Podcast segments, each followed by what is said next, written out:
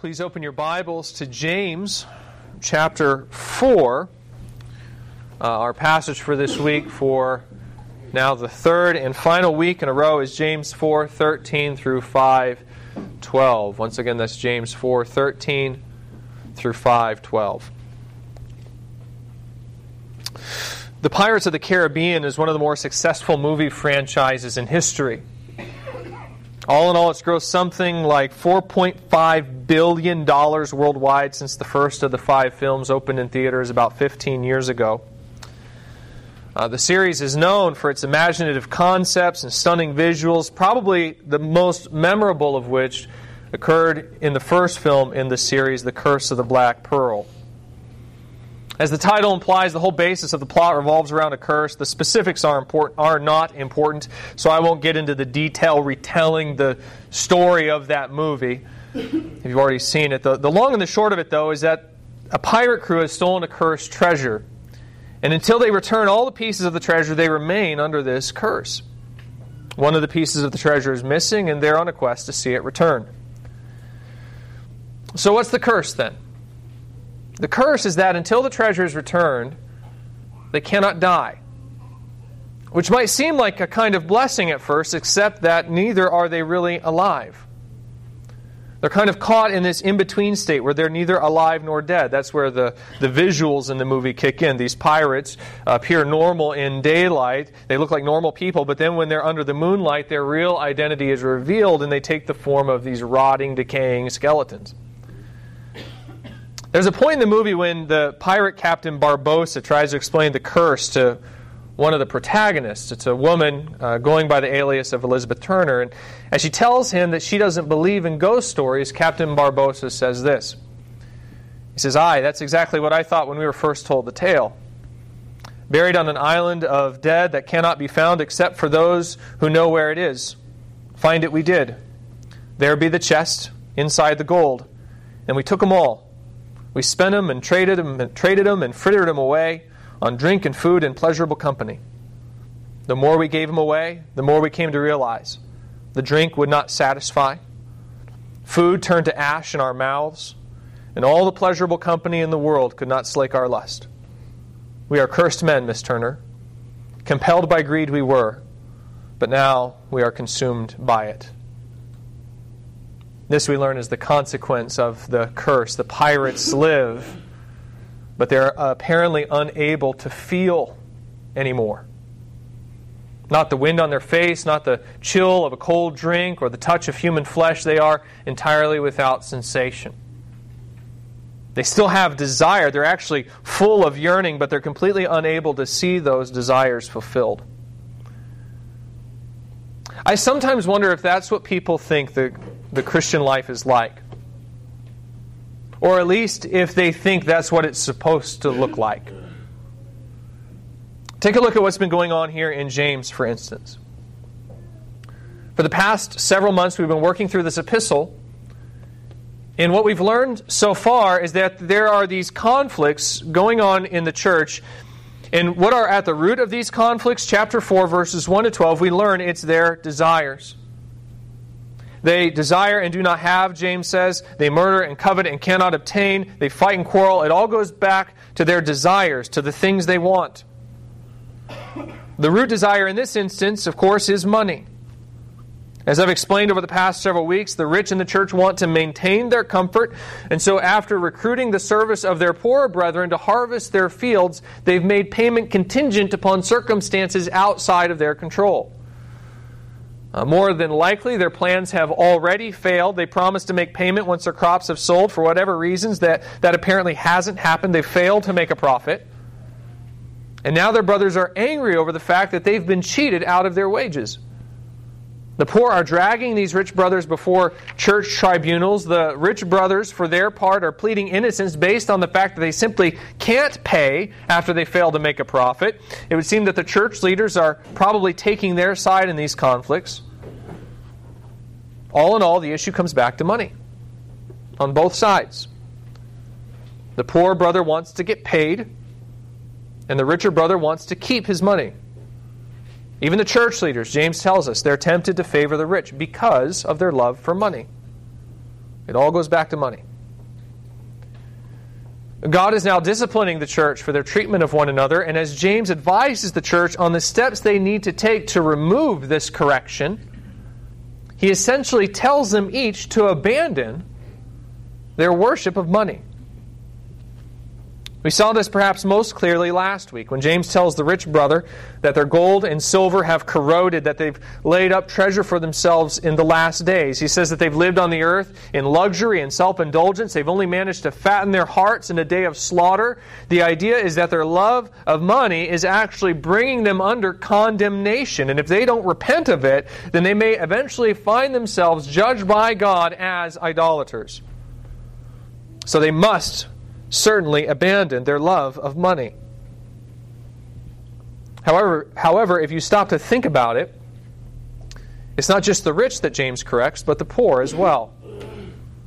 Again, they're angry over the injustice they suffered at the hands of the rich, and they're wanting to slander and condemn these brothers for their unrighteousness. If you recall, James tells them, Do not speak evil against one another, brothers. He says, If you do that, then you're no longer under the law, but standing over it, and will therefore be found as a transgressor of it. Basically, tells them that they have to repent of their resentment towards their brothers, or they too will face the wrath of God and fall under condemnation. Well, if you stop to think about it, that sort of requires that they repent of their love of money as well. They have to learn to somehow accept the injustices that have been committed against them without being consumed by hatred for the ones who've hurt them. That will require, at least in part, that they turn from their covetousness, since it's that feeling of need for money that's driving their outrage. Again, James 4 1. What causes quarrels and what causes fights among you? Is it not this, that your passions are at war within you? That statement is just as true for the poor as it is for the rich. The reason they're outraged by their brother's selfishness is because they too covet the money their brother is keeping back from them by fraud. So if they're going to deal patiently with their brother in his sin, then they too must learn to put away their love of money. So, what's the deal here? Is James telling these readers that they both need to abandon their want? I mean, if the source of the conflicts is their desires, right, then that seems like the logical conclusion. If the root of the conflict is the passions which wage war within us, and if such conflicts contradict the gospel, then clearly this means that we have to learn to rid ourselves of those passions, right? So, is that what Christianity is about? At times it can certainly feel that way. After all, Christians are constantly called to put the well being of others first. We're told that this is the example that Christ has set for us. And this certainly seems to require a great deal of self denial. In fact, Jesus even frames discipleship in these terms. Matthew 16 24, he says, If anyone would come after me, let him deny himself and take up his cross and follow me. Christianity is a religion that seems built around the concept of self denial. It's just like what we're seeing here in James. The rich brother is supposed to willingly forsake his desire for comfort for the physical well being of his poorer brother. And the poorer brother is likewise supposed to willingly forsake his desire for justice for the spiritual well being of his richer brother. So, does this mean that Christians therefore share a similar fate to that of Captain Barbossa's cursed pirate crew? Are we doomed to yearn without ever realizing the hope of that yearning? Perhaps even are we commanded not to feel? Is, is the problem that we do feel, that we do yearn, when we're not supposed to feel or yearn? And is our maturity measured by the degree to which we stop yearning, stop desiring? I think of Commander Spock from Star Trek. If you're familiar with that character, then you know that he's ruled entirely by his logic instead of emotions. He entirely suppresses his innate desires in order to be ruled by his mind alone. The end result is that he's an essentially emotionless being. Is that Christianity? I mean, clearly we're told to be renewed in the spirit of our minds. No doubt we're told to act according to what is true rather than by what we merely feel. That's certain. But does that mean that we're to be absent of yearning? Absent of desire? And if not, then what do we do with these desires? Given that we're told to deny them so much of the time. In short, what does it look like to yearn as a Christian? That's the issue that James is going to address in this morning's passage. Over the past couple of weeks, James has been addressing the sin of manipulative speech. That's how this desire for money has been expressing itself in the church with manipulative speech. The rich have sought to defraud their brothers by making promises they don't have the power to keep. And in this passage, James exhorts his readers to repent of this sin by showing them the deception, the danger, and the direction for manipulative speech. The deception we've seen is that manipulative speech comes from hidden motives. We want to use others for our own desires, and then we try to hide these secret desires with our deceptive and manipulative speech. The danger, James has shown us, is that these hidden motives will be both discovered and condemned. God isn't going to allow his people to be given over to these idolatrous desires. So, best case scenario, he'll either discipline and correct them for their idolatry, or worst case, he'll demonstrate that they are indeed not his people, in which case they'll be sentenced to suffer the wrath of God in hell. And this now leads us to the direction. The direction for manipulative speech. What are we to do now? Now that we understand the deception and danger of manipulative speech. Clearly, James intends for us to put away this kind of speaking, but the question is how? How are we to put away this kind of speech? After all, it's not just the speech that's the problem, right? But the desires that are driving it. That's where the speech is coming from, from these corrupt desires. And like James told us back in chapter 3, it's impossible to control the tongue. The tongue will inevitably reveal what's going on inside of us. So, this should mean that we're going to have to do something about the corrupt desires inside of us that are giving rise to this speech. If we're ever, if we're ever going to see it put away. What does that look like? Does it mean that we have to learn to completely abandon these desires? Or even worse, might it mean that we have to learn to simply suppress them? Are we destined to simply burn with these passions without any hope of ever having them fulfilled?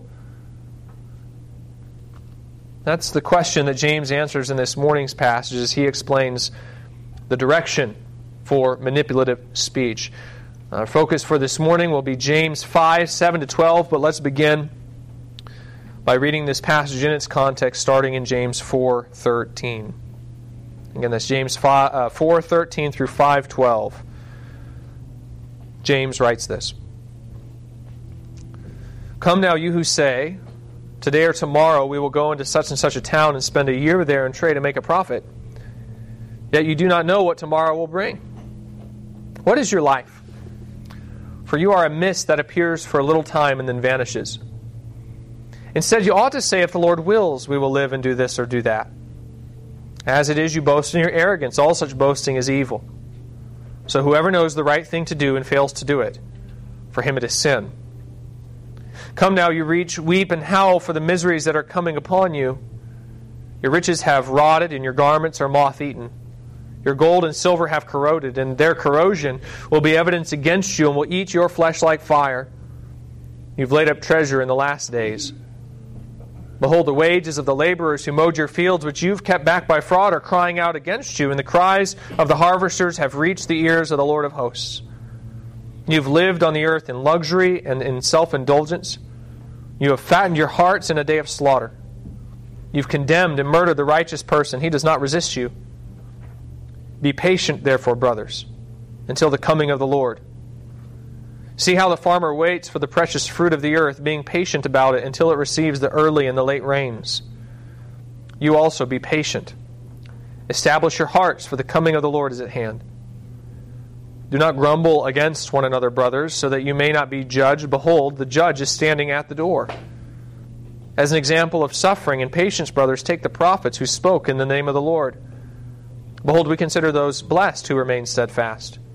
You've heard of the steadfastness of Job, and you've seen the purpose of the Lord, how the Lord is compassionate and merciful. But above all, my brothers, do not swear, either by heaven or by earth or by any other oath, but let your yes be yes and your no be no, so that you may not fall under condemnation. Once again, in this morning's passage, James shares with us the direction for manipulative speech. And if you're paying attention to the development of thought in this passage, then I think you can see that this direction or instruction can be broken down into two basic parts. There is the exhortation and the examples. Once again, that's the exhortation and the examples. Let's go ahead and begin by exploring the main thrust of this passage, the big idea, and that's the exhortation. We see this charge in verses 7 to 8, where James tells his readers, Be patient. That's the charge. He tells them to wait. Once again, verses 7 to 8. He says, Be patient, therefore, brothers, until the coming of the Lord. See how the farmer waits for the precious fruit of the earth, being patient about it until it receives the early and the late rains. You also be patient. Establish your hearts, for the coming of the Lord is at hand. Once again, the root of these brothers' conflicts is their desires. They each have a yearning for something that isn't being presently fulfilled.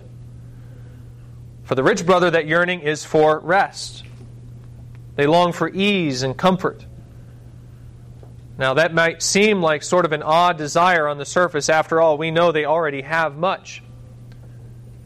Back in verse 5, James says that they're currently living in luxury and self indulgence. We know as well from verse 4 that they're hiring others to do much of their work for them. So it's not as if these brothers are exactly sweating it out trying to get by. All in all, the picture that James paints is that they actually have it kind of easy. And yet, as good as they have it, they still want more. Perhaps it's because they understand how fleeting their riches are, and so they're trying to make sure they have enough to survive in the future, or perhaps they're simply greedy, which can so often be the case with those who are driven by a love for money. Either way, these Christians yearn after the hope of maintaining and even increasing their level of comfort. It's no different than what you tend to see with the rich in our society. They build their life around their career. They're incredibly careful with their investments. And why? I mean, sometimes it's because they simply want to be a good steward of God's resources. They want to glorify God with their use of their money. I don't want to discount that. But more often than not, it's because they covet ease, comfort. You know, they go to college and they pursue the cushy office job because they don't want to labor by the sweat of their brow. And they take full advantage of their company's 401k program because they don't want to work the rest of their lives. They want to retire. In fact, if, they if they really had it their way, they'd retire early.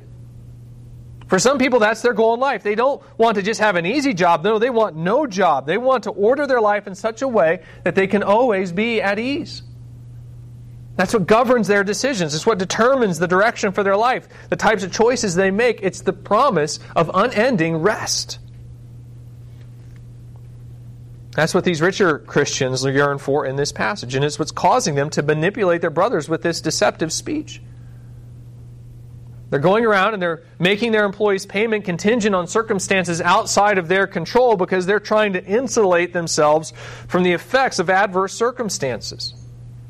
They're trying to make sure that they remain at ease, even if it comes at the cost of their poor brother's suffering. Again, it's a practice you see on display in our society all the time, whether it comes in the form of state sponsored lotteries or predatory lending practices or even the proverbial golden parachute. The rich will not only try to figure out how to maintain or increase their riches, but they'll do it on the backs of the less educated or less connected if necessary. They'll willingly sacrifice the weaker members of their society if it only means they can increase their own personal ease. What do the poor yearn for? Well, they yearn for relief from the afflictions laid upon them by their richer brothers. Again, the rich yearn for rest and the poor yearn for relief. That's what we saw in this context. Their, their, their brothers are defrauding them from their wages. They're laboring in the fields and they're got, not getting anything for it. And they want justice. They want someone, be it their church leaders or even God Himself, to come in and deal with these rich so that they can be free of these oppressive kinds of practices. Understand, these aren't people just loafing around and leeching off state sponsored welfare that we're dealing with here in James. These aren't people who are poor because they're lazy. And quite frankly, you didn't get too far in this society if you were lazy. There just wasn't much in terms of state sponsored welfare at this time. So you didn't work, you didn't eat. That was more or less the long and the short of it, unless you were suffering from some serious disability and people chose to have compassion on you. So that's not what's going on with these poor. No, these brothers are working. They're out in the field harvesting grain. They're trying to do what they can to make it in the world and perhaps even get ahead. And then the rich are adopting these business practices that are essentially stealing their wages right out from under their nose. You see, it's not rest that these brothers are after so much as an honest day's wages for their labor. They want a paycheck. They want to know that when they put in a day's work, they get back a day's worth of wages in return. And they're not even getting that. Instead, they're having their wages stolen from them by the richer brothers. In short, they're suffering injustice at the hands of the rich. And so, what they want is relief from these afflictions. It's not ease they're after, but equity. They want someone to come in and deal with the wicked so that they no longer have to suffer the pain inflicted by their wickedness. The way that they're expressing this yearning, once again, is with their slanderous and condemning speech. That's how they're contributing to these conflicts, you'll recall. They're uttering oaths of a different kind. Not promises about the future, but curses from God. They're calling down the wrath of God upon their sinning brothers. James tells both the poor and the rich that they need to stop producing the kind of speech that creates these conflicts. We've already seen this in the immediate context, and James repeats the exhortations here. To the poor, James says, verse 9, look there, he says, Do not grumble against one another, brothers, so that you be not judged. And then to the rich, verse 12, he says, But above all, my brothers, do not swear, either by heaven or by earth or, or, or, by any other oath, but let your yes be yes and your no be no, so that you may not fall under condemnation. Now, by the way, that statement at the beginning of verse 12, but above all, that's what lets you know, once again, who's instigating these conflicts. James is saying, You want God to stop disciplining you?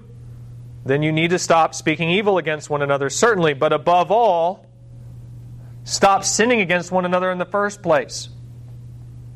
You need to put away these deceptive business practices that are both mocking God and defrauding your brother and giving rise to his hateful speech. So, above all, this is where they need to begin by putting away the boast that are at the root of these conflicts. But really, it's both the boasting and the slander that ultimately need to be put away. And they both need to do this, by the way, so that verse 9, you may not be judged, and verse 12, you may not fall under condemnation. So both the rich and the poor have something at stake here. If either of them refuse to conform to the standard of conduct, then they're risking condemnation by the ultimate judge in these disputes, and that's God Himself. Now, the question is how are the rich and the poor supposed to conform themselves to this standard of conduct?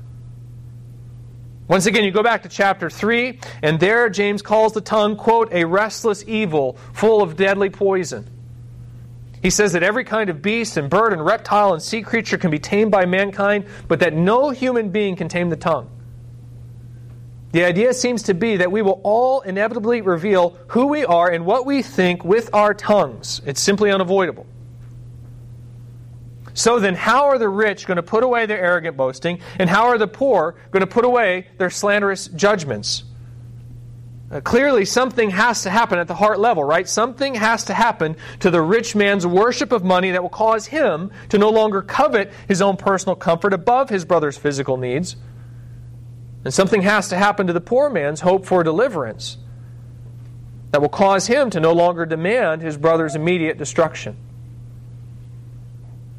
How is that heart change going to happen? How does James handle these desires? Does he tell his readers to extinguish them? To put them away? Does he say that they're sinful desires and they're wrong for even having them in the first place? Or does he tell them that they can't extinguish them, that they still need to bottle them up, though, since God doesn't intend for them to ever be fulfilled? No, what's interesting is that James doesn't rebuke either the rich brother or the poor brother for their desires.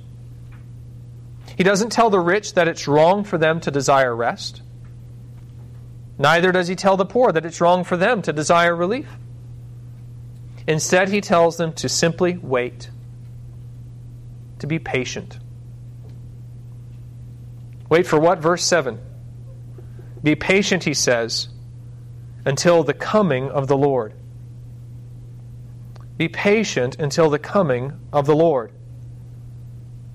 You see, it's not wrong for the rich to yearn for rest. And neither is it wrong for the poor to desire relief. It's just that neither rest nor relief are going to be completely realized this side of the coming of Christ. Until then, the curse still stands, and so long as the curse stands, the condition of that curse, which includes the sweat of labor, and which includes the disruption of human relationships caused by sin, those conditions are going to be in effect. At the return of Christ, the curse will be lifted, and these conditions will be removed. No longer will there be any more sorrow or pain because the creation will no longer resist the will of man. And no longer will there be any more wickedness because all sin will be removed through either condemnation or glorification. So there's a time coming when both the rich and the poor will have what they're seeking. The rich will gain their comfort, and the poor will be freed from the afflictions of the wicked. But that's all still future. And until then, these Christians must wait. It's just like what we saw in Hebrews 4 just a few weeks ago. There yet remains a Sabbath rest for the people of God. The time for rest, the time for relief isn't now. And so long as Christians try to live like it is, they're going to end up sinning against one another. It's unavoidable. Their desires are simply incompatible with God's current plan for the creation. And so the only way they're going to be able to fulfill these desires is by trying to work outside the parameters of that plan with sin. And so they must wait. James illustrates this concept with an example that both the rich landowners and the poor day laborers working their fields uh, which they both would have been incredibly familiar with. And that's the farmer. Farming, of course, requires an incredible amount of patience. The farmer plants his seed and then he waits many months before he's able to harvest any crop from it. Those months of waiting doesn't mean that the desire for a crop won't be fulfilled. It just means that it's going to be fulfilled in time. James points to that example and he says the kingdom of God is just like that. He says, You all know how to wait for a crop. How come you can't wait for the coming of Christ and the fulfillment of his promise in the same way? In fact, I think James even takes it a step further. He, he mentions the farmer waiting for both the early and the late rains. In Palestine, those rains essentially mark the length of the growing season. There are the early rains, which come at the end of a long summer and soften the sun parched ground for planting. And then there are the late rains, which come at the end of the growing season and ripens the crop for harvest. Contextually, James has already indicated where these Christians are in the growing season. Back in chapter 1, verse 18, he told them that they are the first fruits of God's creatures. The idea is that they're even at they're, they're not even at the beginning of the growing season, they're at the end. The late rains have already come, the crop is ripening, and it's just a very short time before they'll receive their reward. I know that's probably not a perfect fit for this illustration since back in chapter 1, God is the farmer in that example, and here they're the farmer, but this is most certainly the idea James seems to be going for. Verse 8, he tells them to establish their hearts. Essentially, to bear up and take hope, to establish their hearts. Why? For the coming of the Lord is at hand. The idea is that it's already near. In fact, it's actually the more literal translation of this phrase. The appearing of the Lord has come near. It's come near, and the grammar there is significant, by the way. It's in the perfect tense in the Greek, and the sense is that it's already arrived. In a sense, it's actually not future, his coming, it's present. It's that close. As James says in the second half of verse 9, he says, Behold, the judge is standing at the door. Like, you know how when you order something on Amazon or something like that, and then you go and you track its delivery status online? And it'll say something like ordered, or shipped, or out for delivery, or even arrived or delivered. Well, James is saying that when, it, when we're talking about waiting until the coming of the Lord, it's not as if the shipment is merely ordered or even out for delivery. No, the idea is that the delivery guy is actually standing at the door and he's just waiting for God to tell him to ring the bell. He's already here. If you're wondering how prophecy works in the New Testament, like how the New Testament writers can say that the coming of the Lord is near or at hand when it's been 2,000 years since his resurrection, that's the idea. They don't necessarily mean near in the sense of chronological time, but near in the sense of sequence. There's nothing left in the delivery sequence for Christ to perform to deliver the fullness of God's blessing to his people. No, he's already at the door. He just needs to ring the doorbell. James is telling his readers that it's that close. That is how long they have to wait. That can't be too hard, can it? To wait that long for rest from your labors, to wait that long for relief from your suffering. See, it's not wrong to yearn, Christian. It's not wrong to have desires, so long as those desires are biblical. You just need to adjust your expectation on the timing or fulfillment of those desires. You have to learn to wait. I think if there's one virtue that's missing in the church today, one Christian concept that it's ignoring, which it needs to adopt desperately in order to rise and flourish in this world, it's that of waiting. Our society isn't built on the idea of waiting. It's built around the idea of instant gratification, right? We have fast food restaurants and fast pass tickets at the amusement park. We have direct deposit, so you don't have to wait to cash your check on payday. And if you don't want to wait that long, then you can just use your credit card or even take out a payday loan so you can get what you need now. We communicate by text and instant message because a phone call often takes too much time. We expect our breaking news by the minute, and we consider any news older than 24 hours to be out of date. We even sign up for news alerts so that we can get any breaking news that we're interested in pushed to our phones immediately. Don't want to spend time actually shopping at the store, then order it online. Want a coffee from Starbucks but don't want to wait? Then place a mobile order. It'll be waiting for you when you arrive. It's been sometimes said that the Burger King slogan, Have it your way, epitomizes the general attitude of the American culture. We want the world to cater to our tastes and our desires. In short, we believe that life is about us, and we see no reason why we shouldn't be able to have everything we want and have it on our terms. But I think it goes further than this. We don't just demand gratification, but instant gratification. We want it our way, and we want it right away. Unfortunately, I tend to think this idea finds its way into the church, and to be fair, that's only natural. After all, we're saved out of this society, so it makes sense that we're going to come with some of the accompanying baggage. So I'm not trying to scold or chastise when I say this, but we bring this impatience, impatience with us into the church, and that's a problem.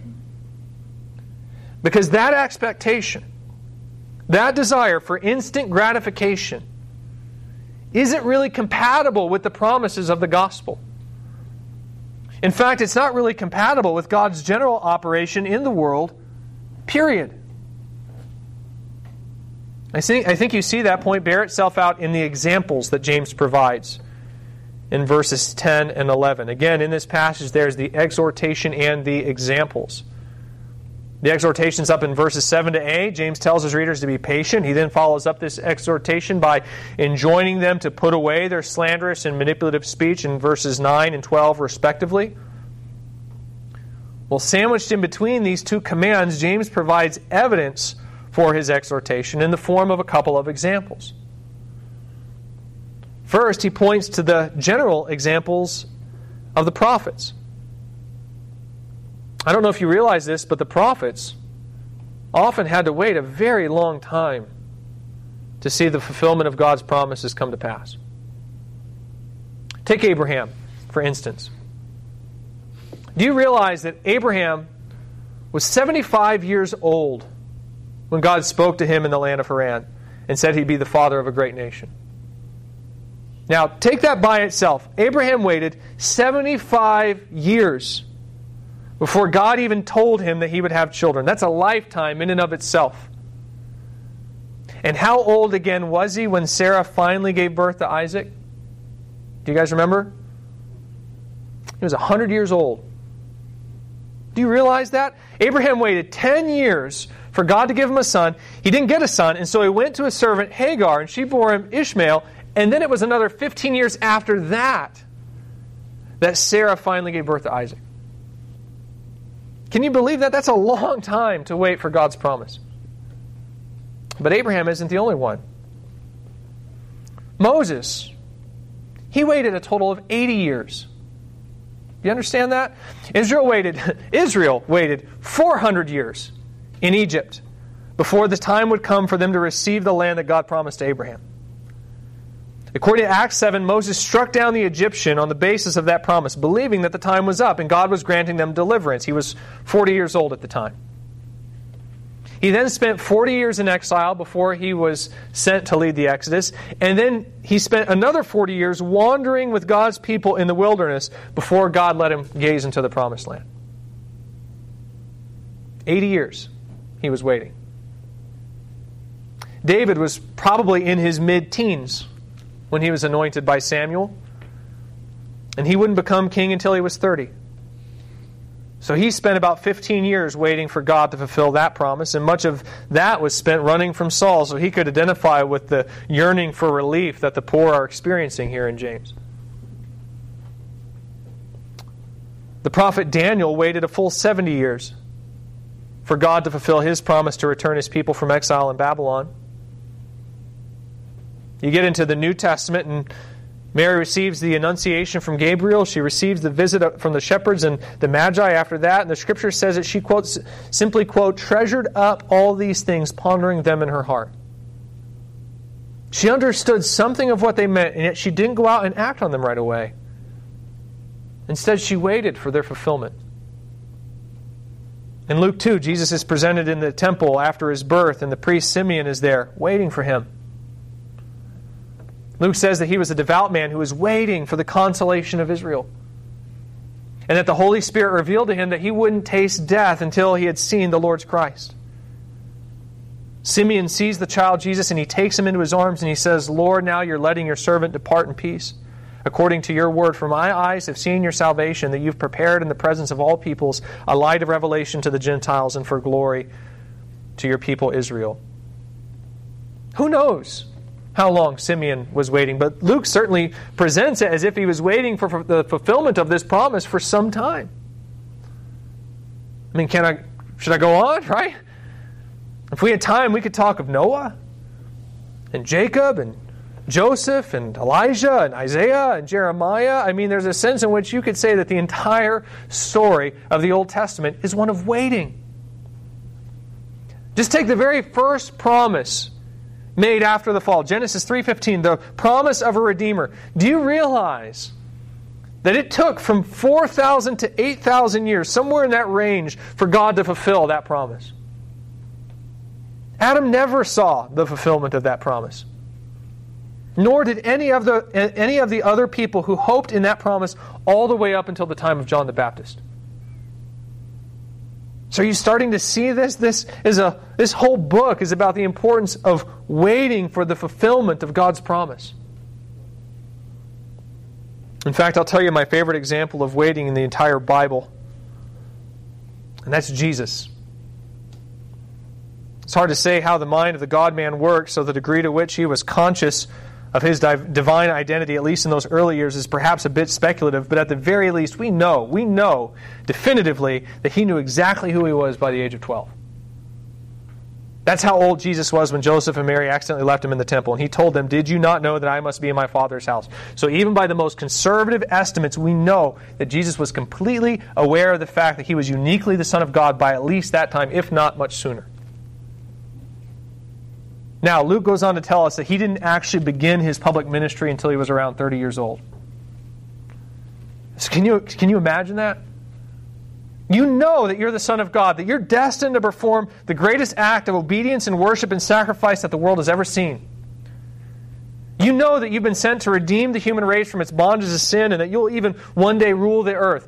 you know what the glories of heaven are like and that you're not there right now. You know all that. And then you go back to Podunk, Nazareth, back up in the sticks, and build what? Furniture or houses or something like that for the next 18 years. I mean, can you imagine that? Here we are waiting for God to answer our prayers for like six months, maybe a year, maybe even perhaps five years. And then when He doesn't answer in the way we like, we cry out, Where are you, God? Can't you hear me? Meanwhile, Moses is over here hanging out in the desert for 80 years. And God is making his own son wait a good 30 years before letting him get started. I mean, have you not read? That's what Jesus would say to you the next time you start to make one of these complaints about the timing of God's plan.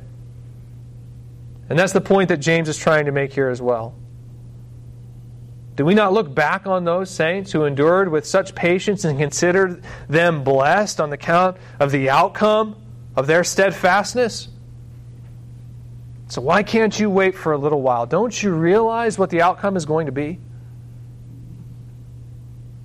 To emphasize the point, James draws on the example of one Old Testament saint in particular, and that's Job. I mean, you want trials and afflictions? Well, Job got them in spades. Dead servants, dead livestock, dead sons and daughters. His wealth and posterity completely wiped out in a matter of moments, essentially all of his earthly joy taken from him. And yet the scripture says in all this, Job did not sin or charge God with wrong. He was patient. Okay, you say, but at least he had his health. That's what Satan said too. And so he asked for that as well, and God gave him permission to touch his body. And Satan covered him with sores from head to foot. Job's sitting there in an ash heap, scratching his sores with a piece of broken pottery. It's so bad his wife, who's ever the source of encouragement, she's telling him, just curse God and die already. And yet the scripture still says, in all this, Job did not sin with his lips. He still waited on the Lord. That's more or less the story of Job. He wrestles with discontentment, no doubt, but throughout it all, he still waits on the Lord far beyond the limits of any normal human being. James says, You have heard of his steadfastness, and you have seen the purpose of the Lord, how the Lord is compassionate and merciful. You know what he's referring to there, don't you? He's referring to the fact that at the end of the book, Job ends up better off than where he started. Job doesn't end in misery, does he? No, the book closes by saying, And the Lord blessed the latter days of Job more than the beginning. It says, And after this, Job lived. After this, after the trials, after this, Job lived 140 years and saw his sons and his sons' sons four generations. And Job died an old man and full of days. God restored Job's fortunes. Why did God do that? James tells us at the end of verse 11. He says, Because he is compassionate and merciful. He says, You've seen the purpose of the Lord, how the Lord is compassionate and merciful.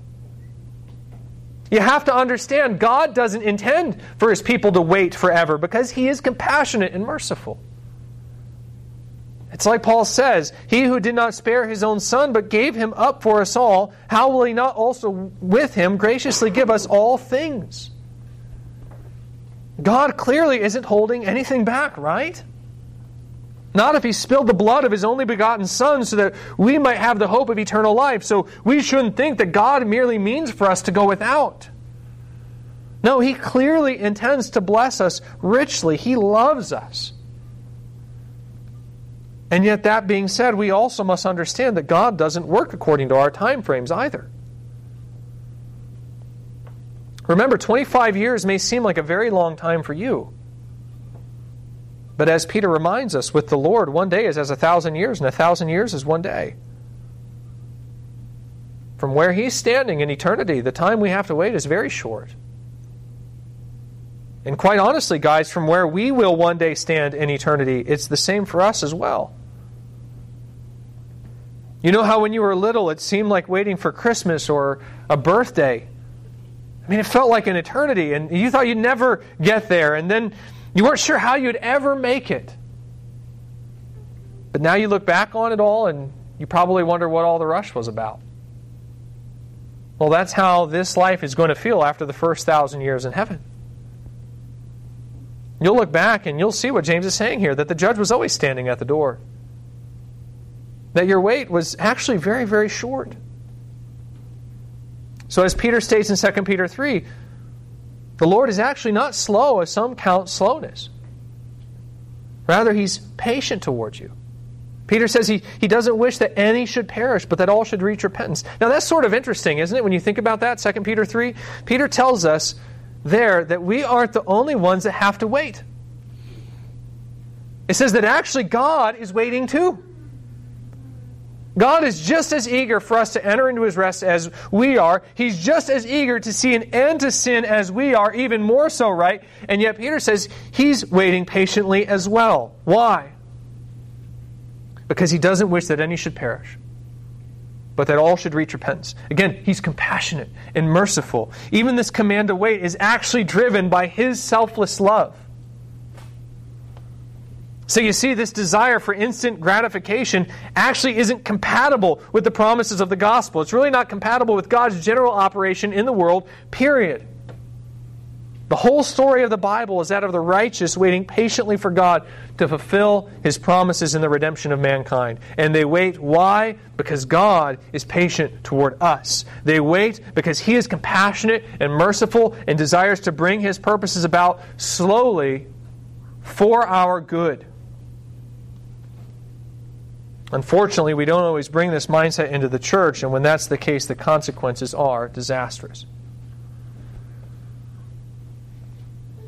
You know, the scripture says that Christians are supposed to live differently.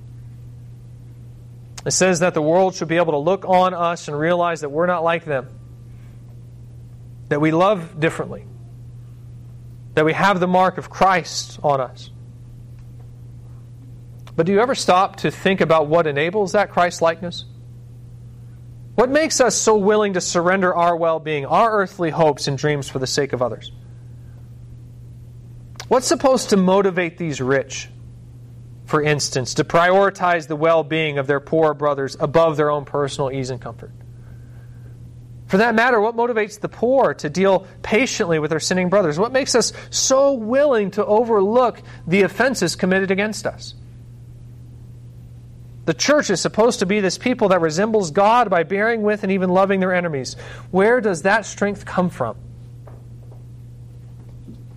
I know the short answer to that question is the Holy Spirit, right? God enables this kind of supernatural love, but still, I don't think we should take that to mean that our minds are not engaged in this transformation process. So, what truths does God use to produce that love? What do we believe that makes us different? Do you understand that the difference between us and the world is our faith, isn't it?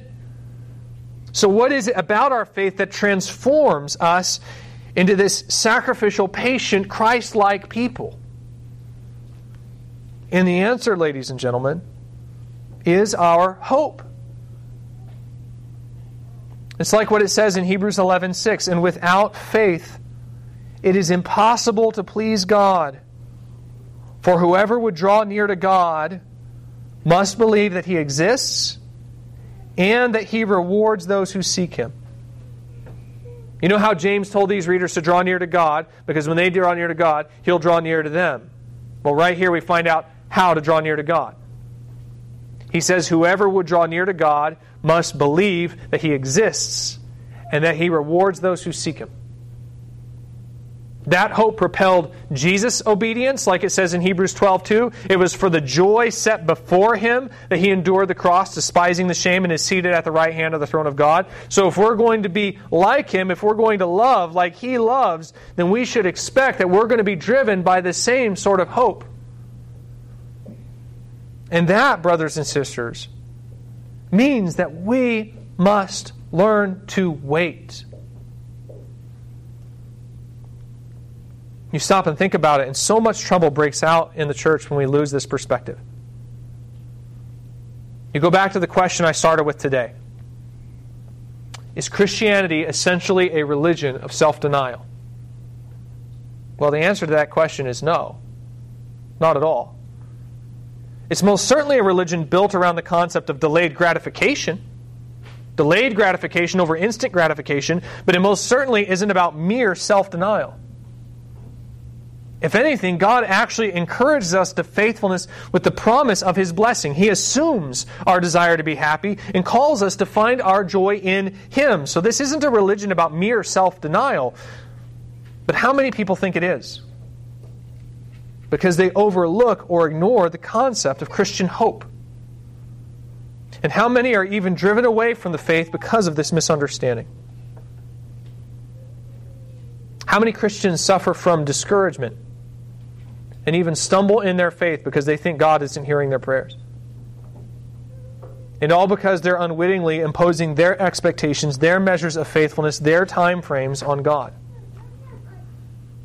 Perhaps most of all, how many Christians struggle with selfishness and sin because they've set all of their hope in this life only? This concept of patience, of waiting, is at the very center of our faith. And so, if we're going to be faithful to live in the way that Christ has called us, then we need to listen very closely to what James is telling us here. We need to learn to set our hope on the coming of the Lord and wait. Are you hurting this morning, Christian? Has someone sinned against you? Have they perhaps even defrauded you or slandered you? Are you yearning for relief from these afflictions? Do you perhaps even find yourself wanting to cry out for judgment? If so, then I'd encourage you to take heart. The judge is standing at the door. You don't need to defend yourself. You can love your enemy. You only need to fix your eyes upon heaven and wait for the coming of the Lord. Maybe you're not hurting. Maybe you're like the rich in this passage. You're hoarding. You're struggling to sacrifice, struggling to love because you want rest. You're yearning for ease, for comfort. If so, can't I just encourage you? You don't need to abandon that hope. But you would be wise to redirect it.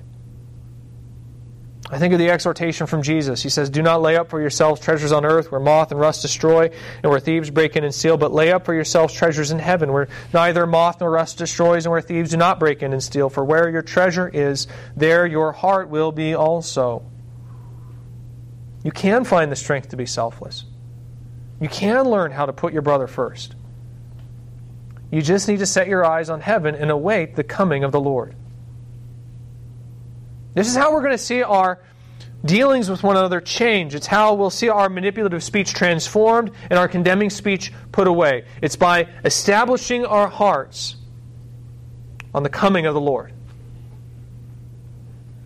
And with this in mind, we close this morning with an encouragement from 1 Corinthians 15 50 to 57. Paul says, I tell you this, brothers flesh and blood cannot inherit the kingdom of God nor does the perishable inherit the imperishable. Behold, I tell you a mystery. We shall not all sleep, but we shall all be changed. In a moment, in the twinkling of an eye, at the last trumpet. For the trumpet will sound, and the dead will be raised imperishable, and we shall be changed. For this perishable body must put on the imperishable, and this mortal body must put on immortality. When the perishable puts on the imperishable, and the mortal puts on immortality, then shall come to pass the saying that is written, Death is swallowed up in victory. O death, where is your victory? O death, where is your sting? The sting of death is sin, and the power of sin is the law. But thanks be to God who gives us the victory through our Lord Jesus Christ. Let's pray.